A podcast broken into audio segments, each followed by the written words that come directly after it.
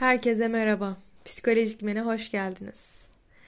Umarım bugün sizin için keyifli bir gün olur.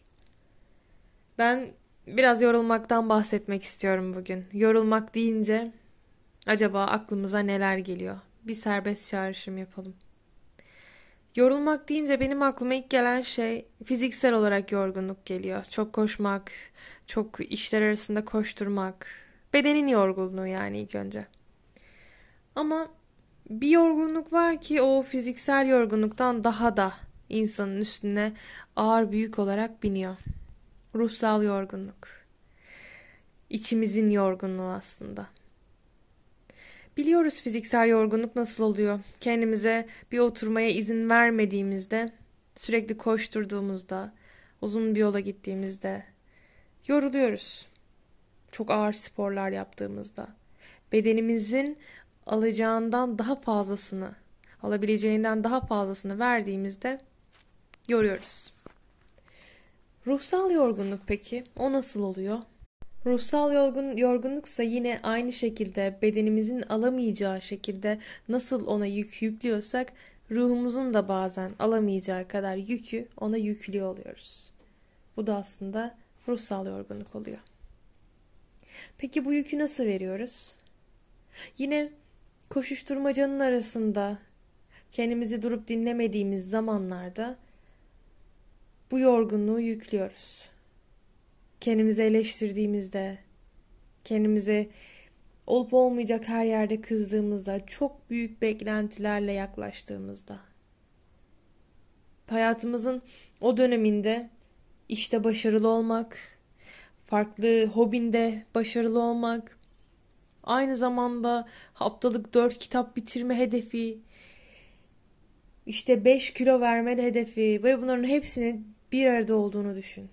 Hepsini aynı anda yapmaya çalıştığını. Peki sen neredesin burada? Evet başarmak istediklerin, yapmak istediklerin, olması gereken şeyler çok. Her zaman da eklenir buna. Bu hafta bir kitap okuma hedefim varken diğer hafta 3 kilo kitap okuma hedefi koyabilirim. 2 hafta içinde 3 kilo verme hedefim varken daha sonra 10 kilo gibi gibi gibi. Ama tüm bunları yaparken gerçekten benim ruhum nerede? Bu arada bunları söylememin nedeni kitap okuma hedefi yanlıştır, işte kilo verme hedefi yanlıştır gibi bir yerden değil. Bunların hepsi gerekli tabii ki ve hayatımızı zenginleştiren de şeyler. Ama bunların yanında kendi içimize dokunuşumuz nerede? Biz bunları yaparken nasıl hissediyoruz? Bunu ne için yapıyorum? Neden yapıyorum? Bu bende nereye dokunuyor? Çünkü öyle zamanlar geliyor ki bu koşuşturmaca içinde beş hedefimiz varsa biz bunların içinden sadece birini yapamadığımızda onu genelleyip ben başarısızım, işte yine yapamadım, olmadı gibi kendimizi eleştirdiğimiz ana geçebiliyoruz, bir alana geçebiliyoruz. Yaptıklarımızı, yapabildiklerimizi, olduğumuzu göremeyebiliyoruz. Peki o zaman biz bunları nasıl görebiliriz? Peki biz bunu görürken kendimize nasıl yaklaşabiliriz? İlk önce sanırım yapmak istediklerimiz, olmak istediğimiz kimse nasılsa o çerçeveyi bir çizmek burada faydalı olabilirdi. Gerçekten neyi gerçekleştirmek istiyorum? Bu gerçekleştirmek istediğim şeyi yapabildiğimde neler olacak? Peki yapamazsam ne olacak? Peki bu bende nereye dokunuyor? Tamam, hepsini belirledik.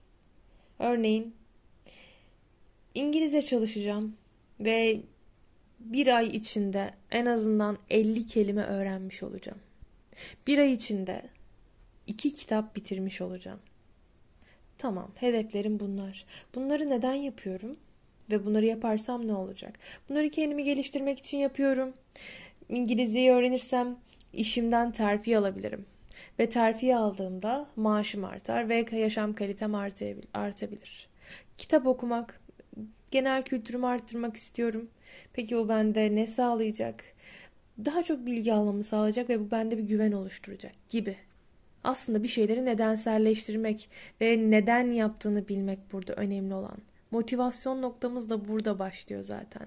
Eğer ki bir şeyi sadece olması gerektiği için yapıyorsak, herkes kitap okuduğu için, herkes İngilizce konuşuyor olduğu için yapıyorsak bu bizim motivasyon noktamız olamaz. Çünkü bunu biz istemiyoruz. Yani orada sen onu istiyor musun, istemiyor musun? Bunu bilmiyorsun. Bu toplumun getirdiği e, olması gereken şeyler olarak değerlendiriyorsun ve motivasyonun olmadığından da bu hedeflerini uzun süreli gerçekleştiremiyorsun. Burada önemli olan nokta tüm bunları fark ettikten sonra da kendimize karşı ne kadar şefkatli olduğumuz. Çünkü biz motivasyon noktamızı bilsek de, nereden başladığımızı bilsek de bazen gerçekleştiremeyebiliyoruz ya da yarım yapabiliyoruz bir şeyleri. Örneğin bir ayda iki kitap bitirme hedefim varken ben bir tane bitirdiysem o bir tane bitirmiş olan tarafımı önemsemiyorum, eleştiriyorum. Gördün mü yine aynısı oldu. Yani bir ayda iki kitap bitirmek gerçekten bu kadar zor muydu? Demek. Burada bunu yaptığımızda aslında kendi içimizdeki çocuğa, kendi içimize sert bir eleştiri oku fırlatıyoruz. Peki bu ne derece faydalı oluyor? Şimdi bu konuyla ilgili sabahtan akşama kadar konuşulabilir. Hatta haftalarca belki. Soru şu. Kendimizi eleştirerek, hatta şöyle direkt olarak size sorayım. Kendinizi eleştirerek sert bir şekilde neyi başardınız? Size ne sağladı? Kendinizi eleştirdiğinizde daha mutlu hissettiniz mi? Ya da motiveniz, daha yüksek oldu mu? Eminim buna cevabınız evet olmayacaktır. Çünkü kendimizi eleştirdiğimizde daha da demoralize oluruz. Çünkü yapamadın sen onu. Başaramadın. Acımasız bir anne gibi ya da acımasız bir büyük gibi düşünüyorum şu anda. Yani kendi içindeki çocuğa acımasız bir anne olmak ister misin gerçekten? Zaten dünyada büyürken çocuk, ergen, yetişkinlik, tüm yaşam e, sürecimiz boyunca bir sürü yerden eleştiri aldı o çocuk. Alıyor da. Bir de ona biz mi verelim bunu? Gerçekten bu bir doğru bir öğrenme yöntemi mi? Özellikle bizim kültürde birini kamçılamanın, güdülemenin yolu ona yapamayacağına inandırmakmış gibi geliyor. Ya da onu eleştirmekmiş gibi geliyor. Öyle olsaydı eminim şu anda ülkenin kalkınma durumu, eğitim düzeyi, mutlu insan oranı daha yüksek olurdu diye düşünüyorum. Yapabileceğine olan inancın her zaman yüksek olsun ki bir şeyi başlamak için, bir şeyi devam ettirebilmek için o gücü de içinde barındırabil. Şöyle düşünelim. İki tane çiçeğin olsun. Hatta bununla ilgili bir deney de yapılmış. Birine güzel sözler söylemişler. Diğerine de kötü sözler sarf etmişler. Ama ikisini de aynı şekilde sulamışlar. Bütün fiziksel bakımlarını yapmışlar. Kötü sözlerle büyüyen çiçek çok yakın zamanda ölmüş. Ama diğeri çok güzel bir şekilde yaşamaya devam etmiş. Bununla ilgili bir deney var. İnternete yazınca zaten kolay bir şekilde ulaşabilirsiniz. Bu gerçek bir deney. Hatta belki de yaşamınızda bunu deneyimleyebilirsiniz. Yapması zor olan bir şey değil. O yüzden kendi içimize şefkatle yaklaşmak, güzel sözler söylemek önemli. Benim her zaman söylediğim bir şey var her insan yani en azından benim bu zamana kadar tanıdığım, gözlemlediğim insanlar çocuklara karşı şefkatlilerdir. Çünkü çocuklar masumdur. Küçüklerdir bir kere. Her şeyden önce. Her şeyi olmak isterler. Yaramazlıklar yaparlar bazen ve bazen başarısız olurlar. Onlara şöyle dediğinizi hatırlıyor musunuz daha önce? Gerçekten aptal durumuna düşürüyorsun kendini. Çok başarısızsın Yine yapamadın. Gördün mü? Aklınıza gelebilecek bir sürü eleştiri kalıbını dökün. Bunları daha önce hiçbir çocuğa söylediniz mi? Eğer söylediyseniz bu durum gerçekten vah halinize denilebilecek bir durum. Söylemeyin. Çünkü çocuklar her şeyi çok kolayca sahipleniyorlar. Bizler de sahiplendik. Onlara destekleyici sözler söyleyin. Onların yanında olun. Onların başarısızlıklarında da, başarılarında da yanında olun.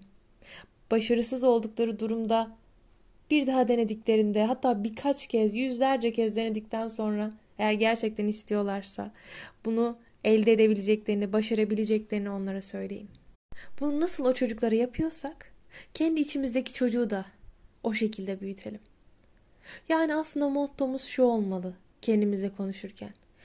Bir başka çocuğa söylemediğim şeyi kendi çocuğuma da, içimdeki çocuğa da söylemeyeceğim. Bir başkasına nasıl eleştirel, sert, kaba sözler söylemiyorsam kendi içimdeki çocuğa da söylemeyeceğim. Ve bu öz şefkatle ilgili, şefkatle ilgili daha doğrusu kendi içimize dönük. Bununla ilgili birkaç post hazırlamak istiyorum.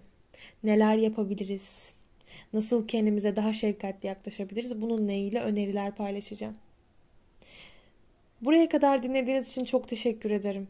Umarım kendi içinizdeki çocuğa dokunduğunuz bir gün olur ve bugün öyle artar ki artık haftaları bulur ve siz kendi içinizdeki çocukla barışmış, kendi içinizdeki çocuğa şefkatle yaklaşmış olursunuz. Kendinize iyi bakın. Psikolojik men veda ediyor.